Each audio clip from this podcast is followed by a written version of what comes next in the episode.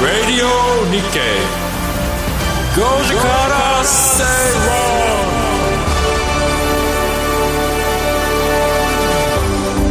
論こんにちは松園克樹ですこんにちはアシスタントの八木ひとみですそして火曜日のパートナーはキャインの天野博之さんですよどうもキャインの天野ですよろしくお願いしまろしすくお願いします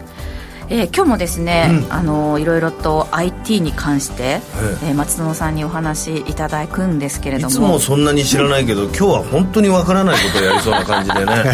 これだから今必死に知ったかぶりをしようと思ってますけどあも知ったかぶりそっちあーあのちゃんと知らないことはちゃんと聞いて、はいちょっとでも少しでも理解して帰ろうと、それとともに日経平均が3万円立ちそそううだなよんねですよねこれはあの予言したというかあれですけえーど、言ってましたけどええ3万円いくって、そうですねちょうど、まあ、週足の上限ぽ超えてるので、まあ、この後でもちょっと私ちょっと話そうと思ってますけど、はいはい、ははいい、まあ来たなと 来たなでしょいや今日あのー、まあ、ゲストの方もいらっしゃるんですけれどもうん今日皆さん機嫌がいいんですよねあやっぱ本ね当にもうニッコニコウルトラマンすごいですね ウルトラマン強いですねなぜもっと勝負しなかったのか自分に問いたいですよいやでも足元本当に日経平均強くてですね、えー今日の終値2万9842円99銭216円うわーもう本当55に銭3万円来ちゃった視野に入る動きとなってきていてプラスアルファですねトピックスが、えー今日高値取ってきまして33年ぶりの高値ということで、ね、そうですね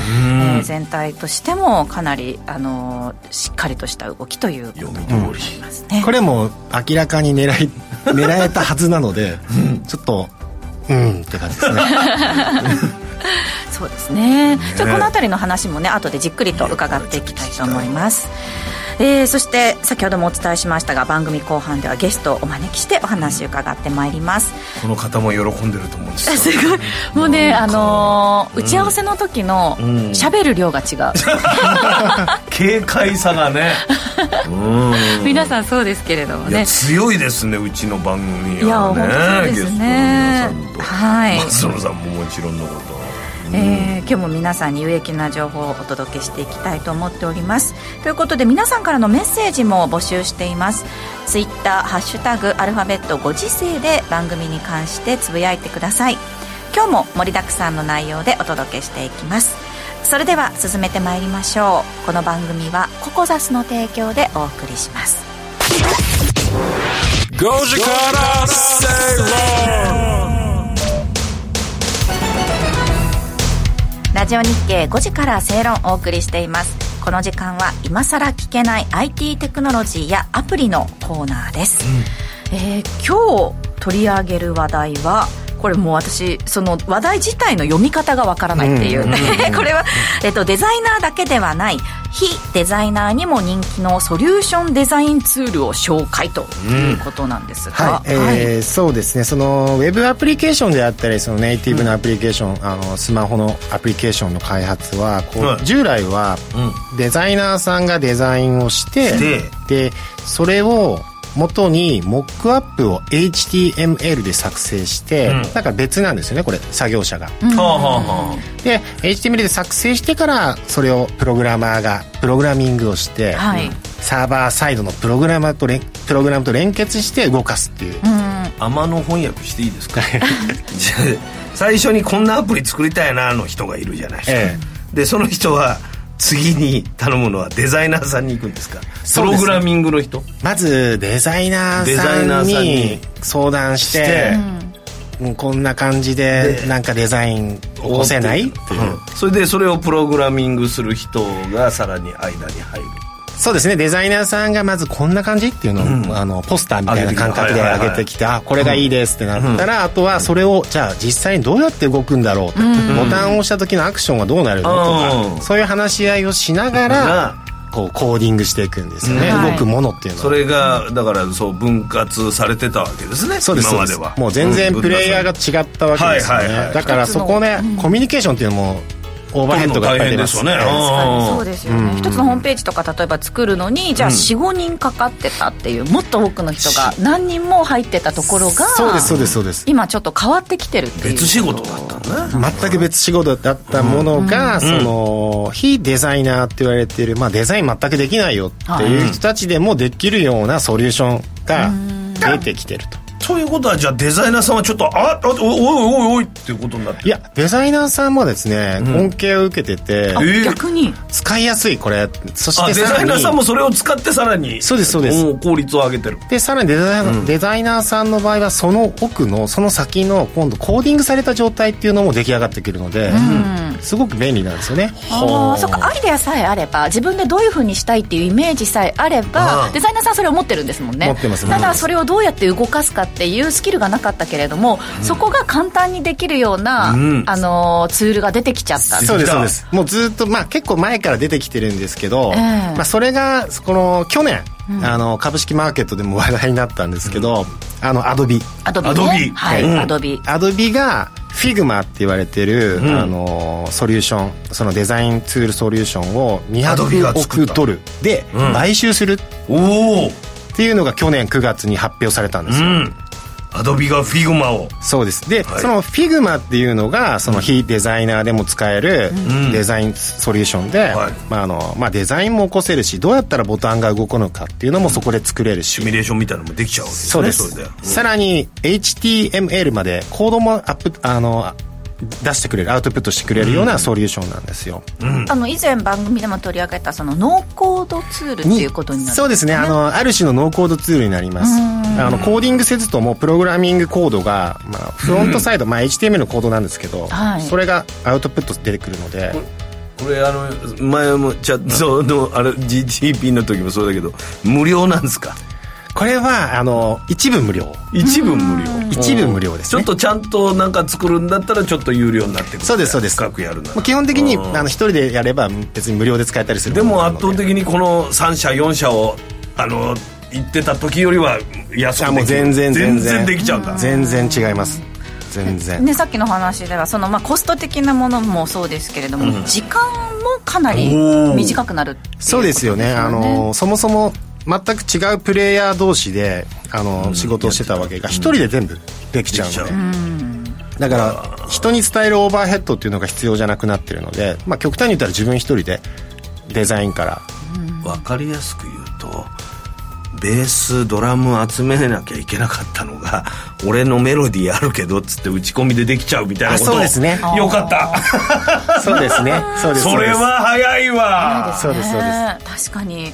これでもそう考えるとアドビってそういうフォトショップとか、なんかこうすごいいろいろパソコン上でデザインとかのソフトとしてめちゃくちゃ強いじゃないですか強いですそれがこの Figma えをえ買収したっていうことは、さらにそのアドビの地位っていうのは向上したっていうことになるんですかそうなりますよねなので、この去年はアメリカ司法省で独禁法の疑いがあるんじゃないのっていなるうほど追随を許さないぐらいすごいんですかアもドうビ一が強になってしまうのでやへえええなるほど、でただ、ただですよアドビもそもそもその AdobeXD っていう同じようなツールがあったので、あそうなんですね、アドビがそんな強いのに負けるぐらいフィグマが良かったんですかそうなんですよねその動作の軽さ、Figma はあのブラウザベースで動くソリューションだったので、はい結構軽いんですよすぐやろうと思っても、あのブラウザ立ち上げればできるんですよ、で Adobe の XD の場合はあのデスクトップアプリケーションなので、こうダウンロードしてああインストールしてセットアップしてから手使うっていう軽さがあるんだなるほどでちょっと動作もちょっと重いところがあった、でもこれこういうふうなそのツールが広がっていくことによって一番恩恵を受けるのは誰なんですか、まあそのスタートアップ企業とか、あのアイディアはあるけどそのいろんな人はかき集めなきゃできないよねって言った時にやっぱりこうすぐ始められるっていうの予算とはかコストがね全然違いますよねあとあの中間のエンジニア中間エンジニアっていうかエンジニアなんだけどうーんちょっとデザインもやちょっと本当はやりたいんだけどなーってこういっぱい欲求持ってる人たちいっぱいいるんですよ、はい、そういう人たちにとってはもう全然違いますよねだって自分でできちゃうんですからなるほどやってみようってなんか昔からさそういうなんかあなんかどんどんか会社いろいろな会社があってさ間を取る会社があってそういうのがなくなってきたと思ったらさまたコンピューターの世界でも そういう間を取る業者があって、それがなくなっていくみたいなことが行われてんのねそうですそうですこ中れ間がながく面なっちゃ白ういなと思ってね、うんそうですね、今回じゃあこういったその技術が出てきたことで煽りを受けるというか、お仕事的に大変になるのは、そういうコードとかを書いてたあとモックその、うん予備動作とかを作ってた人たちがどうまなあるか、彼らの仕事がなくなるっていうよりはすごく楽になったっていうのはあると思います、あのそれを共通で使えてそうです基本的に、あのエクスポートしてくれるのでそあのこうソースコードを、はいソースコードって言ってもフロントのソースコードなんで見た目のソースコードなので、あのサーバーサイドのプログラミングっていうのは、まあ、これはずっとやらなきゃいけないんですけど、ええうん、そこは楽になりますよねなるほど、ただ私みたいにそのデザインもじゃあできないし特にアイデアもないっていう人はまたこれまでの 従来のあれに頼らなくちゃいけない感じなんですかねでで結構それもあの Tips が特集が結構あるので、はいアイディアコミュニティアイディアとかがあるので、まあ、そこにおお出てるのであ私思ってたのよそれみたいなアイそうデでアすそがうで出すてんだ、ええじゃあそれを使いましょう一と応あおーおーおーおなーるほど確かにね具現化できない人ってなかなかいるもんねなんかこう思ってんだけど言葉にできないとかね、あそういうのも一緒に同じような気持ちを持ってる人たちがいたりとかするから、うんなるほどあーそこで知り合いになれたりとかもするし、まあ、そのやっぱり革新的な発想っていうのは、あの絶対るんだけどうん必要だと思いますけど、ちょっとしたものを作るんだったら、もうスタートアップとかまさにちょっとしたものをパッと作って、パッとリリースして反応を見てっていうんだったらしか絶も対時代を捉えたみたいなねそうですそうですん長期的な展望というよりも、うんそういうのがどんどんできるようになる参加者が増えるってことはねいいいいことでですすよよねねそうですね、うんとんでもないアイデアが生まれやすくなるわけですもんね、そうですでこれまあ Figma さらにそのオンラインホワイトボードっていうのが搭載 FigJam っていうんですけど、うんこのオンラインホワホワイトボードを利用すれば、共同作業してるそのチームの仲間たちと、アイディア出しがそのブレインストーミングができるんですよ、うんスタートアップにはめちゃくもうちめちゃめちゃいいゃです使い勝手がいいですね、ここはこうしましょうとかああしましょうとか話し合いがすぐできちゃうみんなが iPhone 持ってるから iPhone の使い方が分かりやすいみたいなもんですよね、 まあそ れそれとは違そううそうかそうか確かにそれもこあれりこまうどうすやってねやるんだっけっていうのがねそうなんですかミロとかも私あミロ使もっそてうまでしすたけどね、ミロも便利ですよねこれもオンラインであの共同作業できますよでもなんかあのそういうのが日本の企業がないなと思うのがいつも寂しいなと思うんですけどそうですねやっぱり追いつけないこれ系で言うと、そのオーストラリアのキャンバー、であとスケッチ、でインビジョン、あとペンポットこれはスポイ、スペインですよね、うん日本はないあのうん 黙っちゃった松野さんそういうのやらないんですか松園ってやつが出てくるかもしれないですねそのうちそうですねそうなんですそうなのねなかなかでもまあ世界に本当にどんどん新しいこうツールが出てきてるということなんですそうでけれすどもあの結局いろいろ出てて本当サーバーサイドのプログラミングっていうのも、昔はですねサーバーで何か動かそうと思った時って自分でサーバーを作る必要、うんアパッチあまあ Linux、うん LinuxOS に対してこう設定をして,、設定してえー自自分で分で物理的にですよ、うん物理的にそのラクトップ PC を置いて、そこにアパッチ作んなきゃえーそうです難しい方々 まあでもあのすごい苦労してたそうやって作んなきゃいけなかったのがのが、今はその AWS っていう AmazonAWS あーはいはいはいはいで、はいえー、と簡単にサーバーがクラウド上でポチポチポチって、でできるえーなるほどできますになってると一番簡単なのだとあ Amazon の AWS の、えー、とライトセールっていうのがあるんですけど、えええっとブログみたいなやつを自分でサーバーで作りたいと思った時に、どれぐらいかな3 3つ4つぐらいのボタンでいけるんじゃないですかねへーでブログができでき基本構成がバーッと立ち上がってきます今までそれをサーバーサイドエンジニアってうーんとインフラアーキテクトエンジニアがこう考えて構築をしてねやってたものが、そそれ言ったらついこの間のチャット GPT が、いや俺こういうホームページ作りたいんだけど」っつったら「こんなのはどうですか?」っつって出してくるそうですそうです今だから えっとあれですよそのパワーポイントをチャット GPT がウェブサイトにしてくれるっていう、ええー、そういう生成系 AI ですね生成 AI がすげえな発達してますよねいやーすごいだから大昔の仕事がさどんどんねコンピューターで減ってくっていうのは分かるんだけど、ついこの間あったこういうサービスがもう塗り替えられるっていうのが、そっちのが多くないですか、そうですね逆に大昔の仕事の方が残ってる感じがするよねそうです、もうやっぱ伝統的な仕事ってなくならないですなよくねならないもんね、あのー寿司職人も何気に残ってます そうですよね試食人ね松野さんいかが好きでなん かそうですイカが大好きなの でイカのその隠し包丁って結構難しいじゃないですか、かさかさまつぎかさまつ切りとうんか、あるよあれは結構もう無理ですよ ね普通にやろうと思っても無理無理普通にでもそれは、あのただスライドするだけ で綺麗な隠し包丁ができるあのそうですいうあるんですアイテム松野がさんが俺今度買おうかと思ってるっつったんだけどそうです家でやるの家で僕よくイカやさばくってんるのですかイカさばいてますしイカの塩辛大好きですしイ 腹カギュッて出してギュッて出してあのプラスチックみたいな骨をシューって抜いてそうですそうですそうですイカはそのタウリンが豊富なので確かにチャット GTP に頼んでもやってくでれもないこもんれはできないでいかにもというツールを使って そうですいか早くいか簡に単もっていうそういう隠し包丁のツールがある のでそれでアニサキスもあのそう殺しちゃそううそうアニサキスがですよねねいるからねそうなんですえーでも見えないから白でねあれですよねブラックライトで調べるからそう今までは料理人としてすごくいろいろ修行を積んで隠し包丁とかさまつ切りとかそういうのやらなくちゃいけなかったけれどもなんかこういかにもっていうツールを使えば簡単にできるっていうのがそう先ほどの簡ね単にできちゃホうームページ作るのと一緒ですよねそういうこいとだねろんなこそういうのえがどの業界においても必ず存在してるよっていうことですねもっとニッチなところまで補えるようになっちゃうってことそうだねですこういねうことそうででねすそうですそうですねえいや今日もなかなか勉強になりましたけど、ねえ、結局いかにもしか笠頭間につ残ぎらりないでけきどなくて悩んでる人はありますからねえー皆さんもぜひご意見をお寄せくださいこの後はグローバルマーケットトピックのコーナーです Radio Nikkei. Goji Kara Stay Wrong.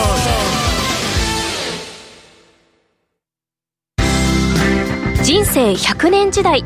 あなたはどんな人生を描きますかお金に困らない人生にしたいやりがいのある仕事に就きたいお気に入りの間取りの家に住みたいあなたの描く理想の人生をココザスが幅広くサポートしますさまざまな資格を持った専門家がお金仕事住まいについて無料でアドバイス一緒に豊かでワクワク生きる未来を作りましょう詳しくは番組ウェブサイト右側のバナーからココザスホームページをチェック石川つつむのスマホナンバーワンメディア日々進化を続けるスマートフォンの今と未来をお伝えする番組です。スマホジャーナリストの私、石川つつむと、松代ゆきがお送りしています放送は毎週木曜日夜8時20分からラジコやポッドキャスト Spotify でもお聞きいただけます Radio Nikkei. Goji Kara Stay Wrong. ラジオ日経5時から正論をお送りしていますこの時間はグローバルマーケットトピックのコーナーです、えー世界的なマーケットトピックについて松尾さんの視点で解説してもらいますがまずは今日どこから取り上げていきましょうか、えーっとそうですね昨日の発表のあったニューヨーク連銀ですね、ニューヨーク連銀の製造業景況指数の5月、これが結果がマイナス31.8で市場予想は2.5マイナス2.5で先月は10.8だったんですよ、でこれ前回もちょっと私話したんですけど、ニューヨーク連銀ってこのまあニュアメリカの地域をこう12個に分けてニューヨーク連銀であったりフィフィラデルフィラデルフィであったりそういうふうにどんどんどんどん連銀が発表していく数値なんですけどあのーそもそもブレが大きいですよし信憑性がね信枠憑が性が大きいからそうですで、このマニマニファクチャリングニューヨークにいるマニファクチャリングの、あのー200社に対してアンケートをして、どうだったんですかっていうこのレポート今この手元にありますけど、今日あの資料でそのマニファクチャリングレポートがあの手元に配られたんですけれども全く理解できなかっそうですねあのーこの、まあ簡単に言うと結果としてはマイナス31.8ってすごく悪かったんですよ、はいでこれはもう悪くなるのは当然だろうと、そもそも金融不安等もあったおかげで、えっと、さらに金融不安がまた引きずりましたよねたはいはいはいなのでこう悪くなって当然なんですよでまあ想定内で市場予想でもそれでもマイナス2.5って言ってたんですけど、ん以さ上らにに落ち込んでたるだ、予想するアナリストの中ではもうちょっと上のえー20ぐらいマイナス20ぐらいいくんじゃないのっていう人たちもいたぐらいうん結構ブレる数値なのに、はいまたこう結構マーケット好きなんですよねここそれにで右往左往してる右わけ往です左往するのが、でこれデータを見ると確かにマイナス31.8ってすごく悪いんですけどだって前の月から比べて42.6のマイナスってことそうですそうです、でニューオーダーズってこれ新規受注、はい新規受注も、えーっとマイナス28.0これはめちゃくちゃ悪いですよね、前月からの、えーっと変化でいうとマイナス53.1なんで、あのーあとシップメント輸出、これも悪いですよね、ずっとずっと悪いんですよ、だただこの悪い中のデータの中でも、ちょっと雇用に関するデータっていうのほうが、ほ例えば、こういうのって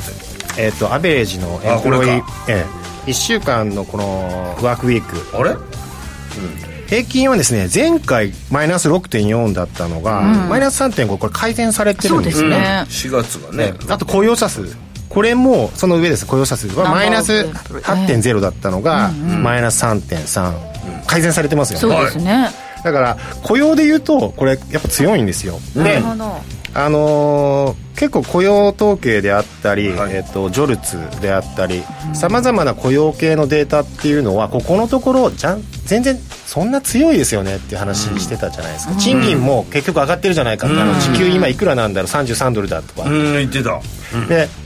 CPI や PPI っていうのは鈍化傾向にあるのは確実にこう見えてきてるんですけど、あのそうなんですだからニューヨーク連銀のこの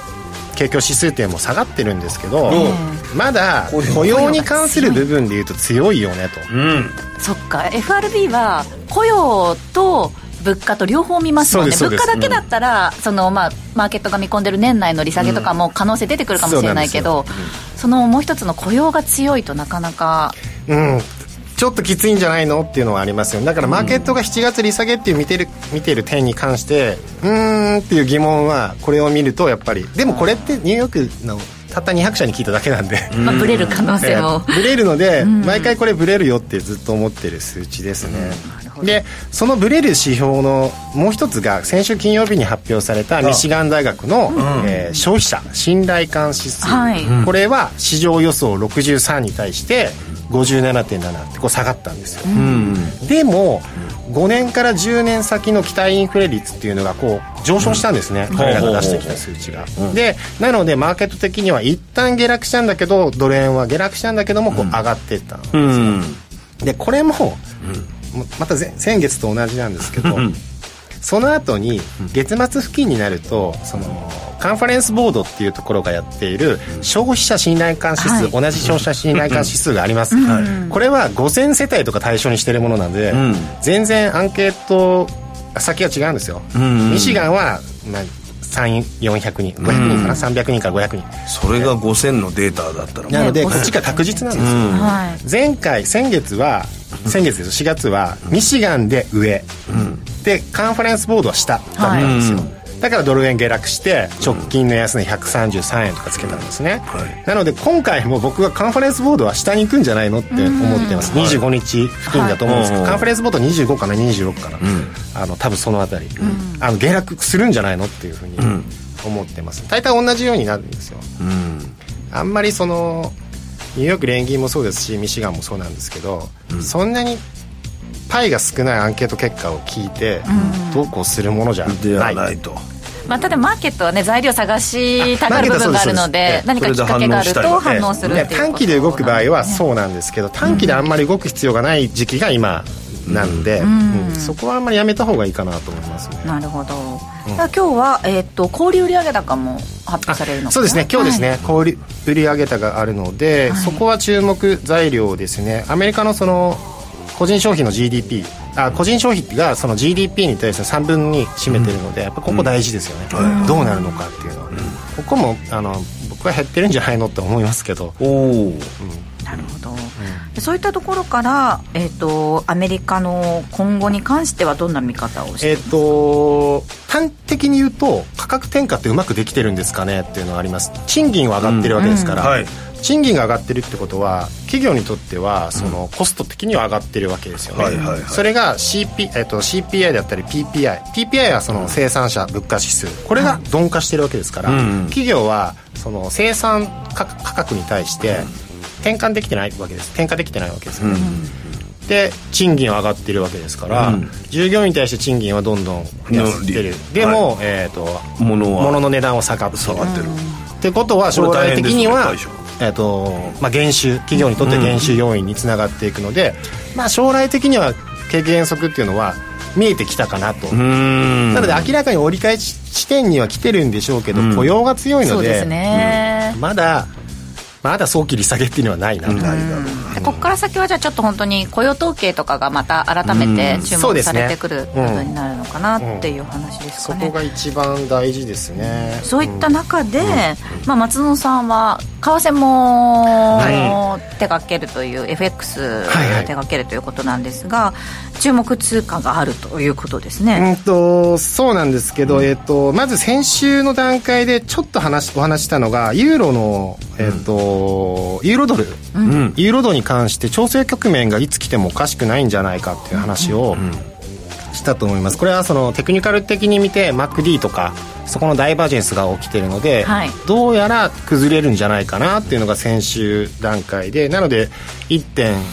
1.103くらいでショートを入れたんですけど、あのまずこれが一つユーロが落ちるよっていう、うんでユーロはどんどんどんどん中央銀行、あの金利上げてるよって言ってるんですけどもう多分出尽くし感があるんですよあ辛い出尽くし感があるので、なのでこう調整入るよっていうところですねあなるほどでそんな中ユーロポンド、ユーロポンドうんユーロポンドを見たところ、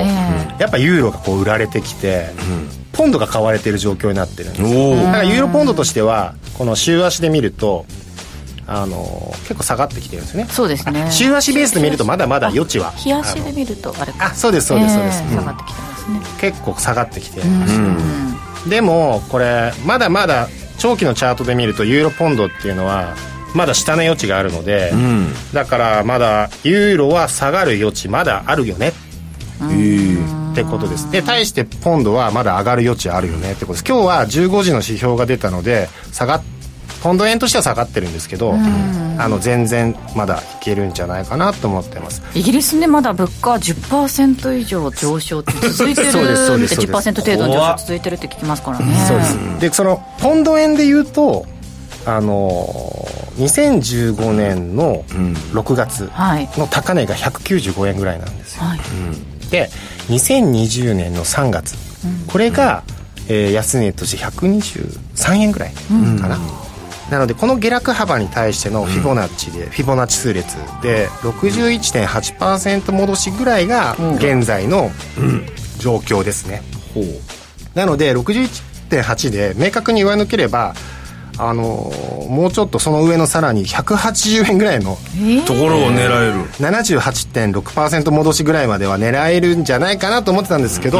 えー今日は15時の指標で一時的にまた落ちてますけちょどっと下がってるけどただこれ狙える領域に入ってるんじゃないかなと思うおなるおほどそういったことを考えるとこの先のその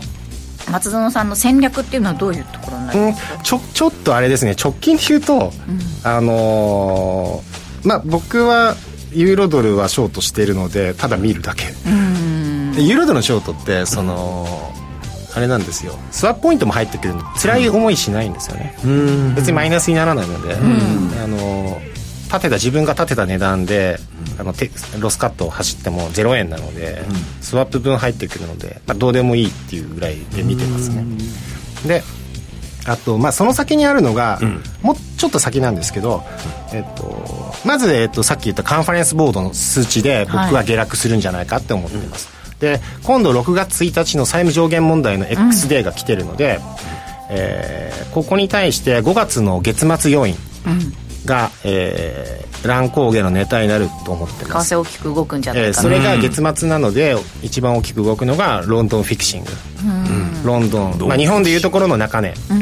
日本の場合はその毎日、えー、五等日っていうあの5がつく日の周期そうですそうです、ねごあーそうですごごと日っていうのはあの5がつく日で、はいあの為替の場合よく言ってるんですけど、うんごごご5日とかとね10日とかそうでそこで9時55分に中根が金融機関の,、あの取引先金融機関が顧客顧客向けの外貨レートとかをパーンと決めるんですよ、だから9時55分に値決めするので、あのそれがに日本の中根に当たるものがロンドンのあのロンドンフィクシングってロンドンフィックスですね、で今サマータイムなので、えっと、24時日本時間でいう24時、5月31日の24時前後に大きく波乱が起きるはずなんですそよこで値が決まるからどうそうですねあの、月末なので、えっと機関投資家のリバランス、ポートフォリオの再調整っていうのが走ってくるはずなので、はいはいまああのちそょこっでと売り買いが大きめの激しくなるんですねええ特に債務上限問題を抱えている現在のその6月1日っていうのがもしターゲットにあるとすればですよ、 X デーって言わ X レれーてるだとすれば、やりやすいのが一番この31日であったり30日とかのフィクシングながるほどロンドンフィクシングはやりやすい、何があるかドキドキしてるわけですねこれはじゃあみんななのでその時間っていうのはものすごく動くはずなので30分前から、あの前去年のチャートとかも見ても多分すごい動いてる動いてる動いてるはずなので、ちょっと2022年の5月31日とか見るといいと思うんですけど、ええちょうどそういう、えっと頭の中の思考が絶対みんなマーケットの参加者あるはずなので、はいまずやるはずなんですよ、それ例えば今日またあのマッカーシーさんとバイデンさんがあの債務上限問題に対して話し合うっていうイベントがありますけれどもそういうのとかがあったもしここでうまくいったらそのイベントっていうのはどうなるんですか何も特に関係ないの関で係なくとにかく5月31日はそのリバランスとかの問題で一応あまあ多分あそもし債務上限問題が今日実は解決しましたっていうんだったらそこはロンドンフィクシング関係なく関係なくうんあースルーすると思いますけど、はいうんこれは結構地球規模の壮大なこの舞台なので演劇をやってるので、ええ上院と下院で、はあのドラマですよ、ね、なるほど今日決着っていうのはあまり多分向こうも思っ求てめないっていう求めてないんじゃないかっていうのはあり ますよ引っ張るわけかせっかく来たドラマチックな展開なので、やってほしいっていうのはありますねなるほどちょっと注目ですねねはいえーお知らせの後はゲストをお招きします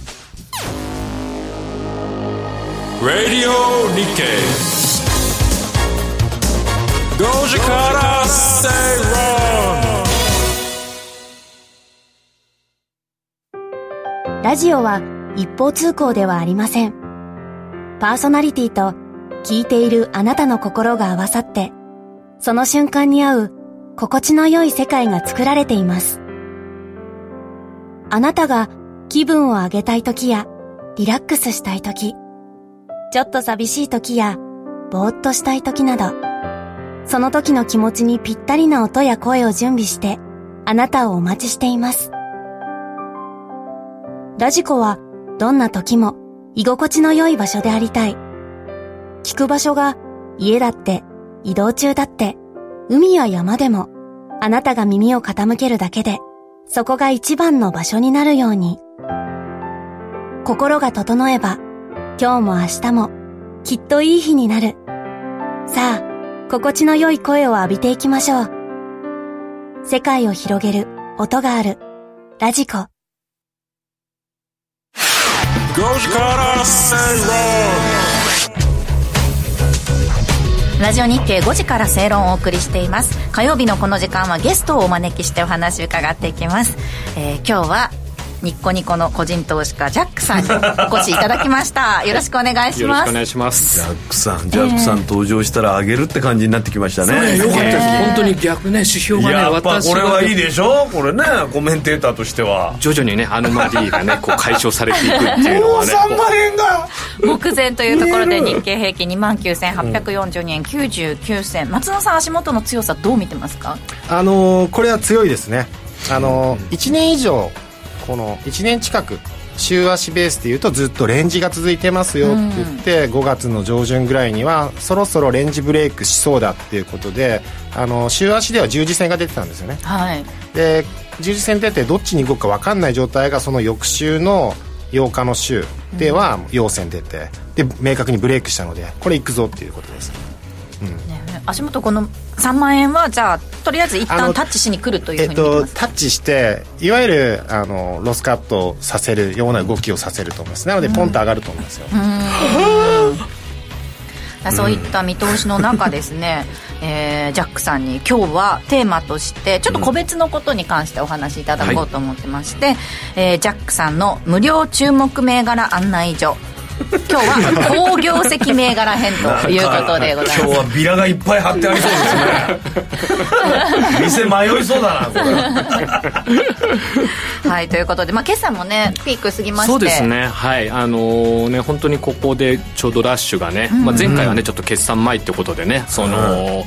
IPO の話なんかをさせていただいたりね、まあ、そう IPO の方もねその iSpace でしかり、はい楽天銀行でね、初値の後もこう上昇してたんで、まあ、ちょっとホッとしてるというかですね、はいそういったところもありましたすっけごいど顔色いいですもんね。 結構あのかなりあの美顔器であのあ手美に顔器してきました かなり先週の放送聞いてますもうすぐねもうねもうやっぱ見た目大事です からねやっぱりねこういうふうにはい、ということで、じゃあ今日はその決算過ぎてからの銘柄とそういでこすとねまずねあの冒頭ね少しお話ありましたあの例のウルトラマンっていう ねそういう銘柄なんですけどそうまさしくあの5月その15日の決算の円谷フィールホールディングスという今年でものすごかったですねこの最終利益ぱウルトラマンは強かったよねとも232%増みたいなとかですねもう、はい何でももうこれデ映ー画タがすごいっていうところがありましたね映画パチンコ台とかなんかいろいろですかそうですねなんかその作品自体もやっぱりその、あのーウルトラマン系のその真剣とかですね、そういうやっぱりそういったものがすごい取り上げられてるっていうのがあって、やっぱ海外とかでも人気がこうあるっていうところがあって、今日ね、これはいいストップ高水準まで一度買われて。どうですかこれはもう週足ベースで見たら前回の高値の週足の前回の高値3月があるので3月の6日ここを狙いに行くぞっ狙いに行くてぞっていうジュワッていい感じで飛び上がりましたそう、飛び上がります、窓開けて。今日僕ストップ高でしたからねえ開いたら思わずジュワッていってしまい ましたえそういう方多いかもしれないですね。やっぱりこれ海外でも業績があるっていうのがいいですよね。そうやっぱりそう大きく伸びてるってリいスうのクがも。ね見通しも良かったんですか。そうですねやはりあのそこそここう人気が出てきてるっていう、少しねあの映画とかみたいにすぐバーンって分かるもんじゃないんですけどやっぱりそういうものが売れてるっていうのが、あの節々にちょっと聞いて入ってきましたので、まあフリッねクスもねアニメのシリーズみたいなのやるとかねウルトラマンあウルトラマのンそうああやるんですねそういうのがあるんですよねなるほらね、またねウルトラマンとかだと、ね、あの自分みたいなおじいちゃん世代とかでもなんか分かりやすいみたいおじいちゃなんじゃないですあまりこう最近の若いあれだとこれ何みたいなこのゲーム何みたいなとか、自分がやらなくてあウルトラマンなら分かるよとかねそういうのがねあーそういうので人気っていうがねなのかもしれないですね。つぶらやフィールズホールディングス。そうですね今日は2124円で終えています。はい。そしてもう一銘柄。もう一銘柄ぐらはいいきますと、次がですねあのちょっと前回か、まあ、これも2月ぐらいから言ってたあの北沢産業っていうところもありましてやはりこの厨房の器具っていうのが、まあ聞くところによると夜の街とかでも結構あのフライヤーとか冷房道具がですね結構こう入れ替えたりとか新しいやっぱこれインバウンド系っていうところもありますし油リサイクルするやつですそうよねそういうのありますしあと冷房冷凍のそういう機械とかですね結構飲み屋さんとかで発注してるんですよね結構これ今ちょっと下がったのは何かあったんですか理由は確かにそう北一田さん回ですね情報修正をしてしてあの決算日の前ぐらいにですね、その後ですね、あの今期予想をちょっとまあ控えめというかその情報修正に対しての比較するとちょっとあの現役みたいな風なイメージ取られてるんですけでどもまあまあ今の受注の感じを見れば感っていじう感と、じまなあ、んイですンかバウンドとかその夏場に向けてとか、あの夜の街リサーチ関係ではまだまだあの業績的に問題ないんじゃない日か本のなっビてーいル売うれとてこるっろつってでた。もんなじゃあかなり控えめに今期の見通し出してきだかたらんじまあゃないの早かいなっ時て期いでう。次期で何かこう修正なんかが出てくると19で面面白いかなっていうところもあこりのますし額はね、いいです正よね確ですね。北沢産業。そうで結す構ね。テクニカル的には392会サインがもうちょっとですよねそうなんですかこの辺ですねここ今点滅してまるあんでもうちょっとどうですかど言っていいです か当てるならば367円あたりの反発狙いとかああ60円まで落ちないとあれですかなるほど。あでも結構これはいいんじゃないですかね今どちらもご紹介いただいたのが配当利回りが1%台なんですそようねですねだから本来ならばあと、まあ、あの北澤産業なんかは今、まあ、東証の会社の PBR これ1倍切ってますので,、 0.7そうですねそういったところでさらに何か自社株買いとか、その増配とか、そういうのがね、どっかのタイミングでリリースされていくと、はいこれをどんどんですねその外資とかでこう空売りとかされるよりもやっぱこうどんどんねこうっていうところ225のその3万円超えっていうのはその PBR の問題なんですよねそこの是正っていうのを見込んで3万円いけるよっていうターゲットをしてるんですよねだからこうそういうところもあるのでこれはこのもうちょっと押したらっていうところですねなるほどなもう ちょっと押したら教え て65円はい、まあでもね実際の要素の、まあ、テクニカル的なお話もありますし夜の街でのリサーチもそうでさすれてねきたとそいううこそうとそなんですよねこがやっぱり一番リアルで感じてはみたいな。どうですか結構戻ってきてますか、そうです街ねはちょっとあの連休明けでちょっとあのたまたま人が今一瞬落ち着いてるところもあるんですけど、あとちょっとまた銘柄に関連すると例えばあのあの7686の格安っていうところあーがあるんですけどやお酒のねっぱりここすごいですねお酒がやっぱバン受注バンが出てるって、まあ、そもそも上場したタイミングがちょっとコロナすぐ入っちゃって、そうですねまあ、あのタイミンあーそうかそうグがかタねイミングね一緒だったってあるんですけど、やっぱりあのすぐですねあの聞くところによるとシャンパンないよって言うとすぐ持ってきてくれたりとか、そうかもうベルポでも夜の街ブはーブでも何でもですねアルマンドでもですねすぐこう持ってくるっていうのが銘 柄がえまあやっぱりあの順調っていうのはこれなんか高い株主優待なんかチケットとかあるんですかまだないんですよなねいよねただ月次でこういうのはあの結構データが入ってくるので発そ表するからこが落ちない限りは、で株価がまだそんなにあの吹いてないっていうタイミングであれ本当ばだ拾っていくと、やっぱりここはちょっと今後面白いのかなっていうのがまさしくそのインバウンドもそうですし今消費が戻ってきてますので,、そういったとちょっと先回りしてちょっと見ていくと面白いかなってい私うあの知り合いで表参道でカフェをやってる人がいるんですけど、うんはいはいそこお酒もちょっとご飯とかも食べられるので、お酒も出してるんですけど、やっぱりあの外国人観光客の方特に欧米系の方は、もう昼お昼からガンガンボトル入れるっていうふうにボトル入れるんです、ね、ボトルを入れるっていうふうにこの間言もってて歌舞伎町のところでロケやった時もすんごい飲んでた夕方4時ぐらいだったけどだからそういった意味ではねボトルガンガン入れてそう本当に高いお酒もそうそう見ずになんかいどんどん入れてくれるからっていうふうに 言ってました値段見ずにもうこれでっていう感じやだっかぱらりこう広い範囲でお酒類っていうところで、あのいけるので、なかなかねこうピンポイントの何かあのアルコールのメーカーとかじゃないので、そういった意味では結構面白いんじゃないなかるなほどねはい格安7686格安グループですが、今日は1587円で売られています、音量発その他注目してる銘柄あとはですね、まあ、あと2つぐらい時間ある限りうわ行きたいと思いますはいあのお願いしますあの、まあ、一つは、まああのー前回、まあ、この辺はもう天野さんがモノマネしていただけるかもしれないけどオリエンタルランド順調にですね あのもう私はもう誘惑をどっから耐えるかって多分前回紹介した後にれ分だって割でえ皆さん今いくらなんでしたっけまあそれでもまあ45万ぐらいかかるからどうなのかなっていうとこあったのもう早速ですね、ええ50万ぐらいにこう今ついてきてまいりましてということなんだえー寝る前にミッキーの声が聞こえるらしいそうでですすね、もうねこれ手放しちゃいけないよみたいなね、もう僕のことはずっとついててみたいな、怖いもうこれ、前回もね、なもうかすなり前ごでいすけど、なこれこれでもあどすこごいでですねこれどもこでどうしたらいいのこれやっぱはりここのの上決がりは算で、やっぱり売り上げとかすごいですよね、3期連続増収であったりとか、まあ、増増配の話が出たりとか。これからだって増える材料しかないイメージあるよ40周年そうですね。あーそう周年やっぱりやっぱりもう周年まだ手放せないですよねこれ周年ですし、これはちょっと時間かかるかもしれないですけど、また新しいエリアもどんどんねそうだからゆっくええりゆっくりこうおしめなんかを作りながら上しがってかいくのもあかなの価格をねあのフレキシブルっていうんですかなんかあのね高い時期は高くするみたいなホダイナテミッルのクプラ感イじシンねグですね、それにしてるからあとやっぱりねあのねやっぱりこう夢の国の株主だよっていうとやっぱり響きがねやっぱりそ れは夜の店ですいやまあかか家庭とかでもそうで 家す庭けでどもねそうですね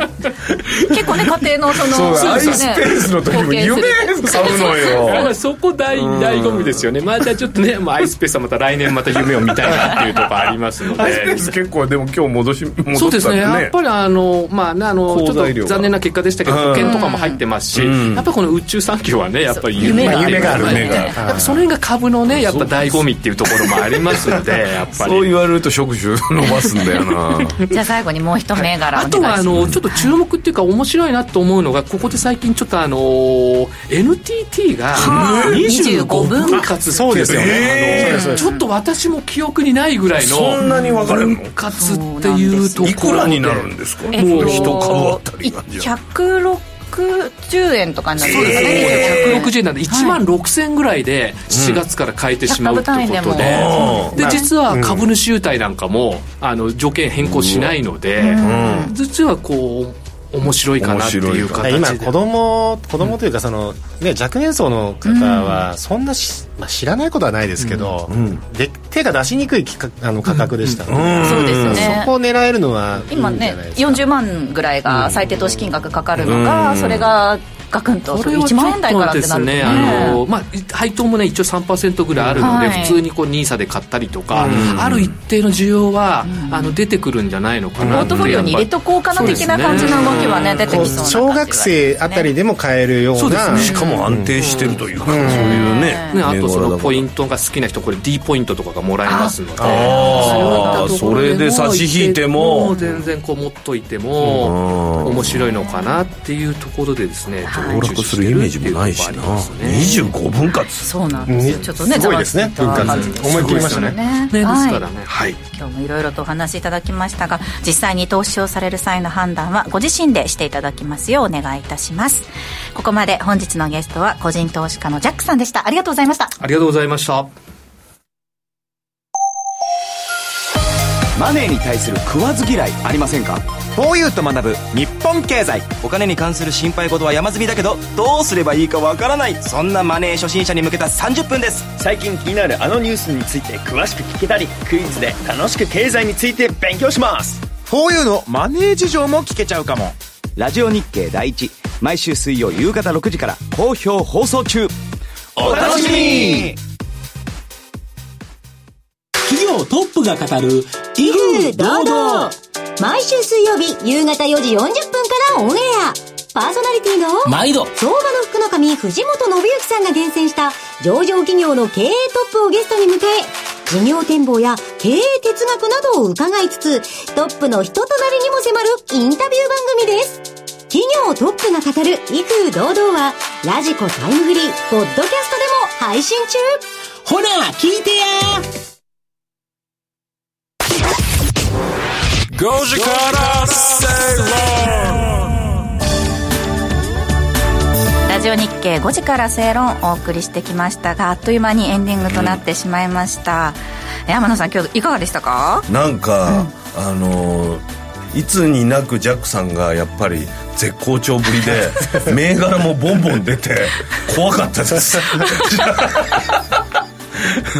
うん、夜の街飛び出してる感じがねありましたよねで俺らの周りでもなんかこの間4軒はしごしちゃったとかだから朝まで飲むようなケースが蘇ってきてんだなっていうのをビシビシ感じるからそれこそやっぱり夜の街、まあ、飲み屋さん関係なんかは、はいね、今まで苦しんでた分ね今本当に頑張ってるんだなっていうのは感じますけそどうね。ですね。いや皆さんからもねメッセージいただきましてやっぱり夜の街のリサーチは大事だなとかっていうコメントもいただいておりますか生の声をはいうんジャックさんねお越しいただいてやっぱ株上げおになったんじゃないかっていうメッセージともいただいてまアすクけリれルども板とかどうなってんだろうね。いや本当 そうですよねもうないですよもうないところが多いですこれないけどどうするんですかこねこにはあるんですねそうですね今ちっちゃいのがありますけど、はいまあでもロケもかなりなくなってますよそうですよねマスクもねあの透明なマスクも、はいはいはい、またねちょっとこれから暑くなってくるとさらにねマスク外す方もね増えてくると思うんですけれども、まあ、どういった変化がそれこそ需要がまたどういったものが出てくるかっていうのはね,そが、うね海外の方も相まってまだわからない部分がありますからマスクだってマーケットねシャープさんとかもあれで確かに動いたからねねそのあたりもねちょっとジャックさんにいろいろあの実地調査していただいたりですそうねいうことでしょい、う 今、もうなんかそのあのー今日もいろいろお話ししましたけど一番スラスラ言ってたのお酒の銘柄でしたもんねお酒あーもうねね格安でねあの仕入れるお酒の銘 柄そうそう、早かったですよね。 はい、ということで、引き続きジャックさんにもゲストでね、たびたびお越しいただければと思います。えーこの番組は、あココザスの影響あ失礼いたしましたこの番組はココザスの提供でお送りしましたここまでのお相手は松園克樹と天野博之と八木ひとみでした明日も夕方5時にラジオ日経でお会いしましょう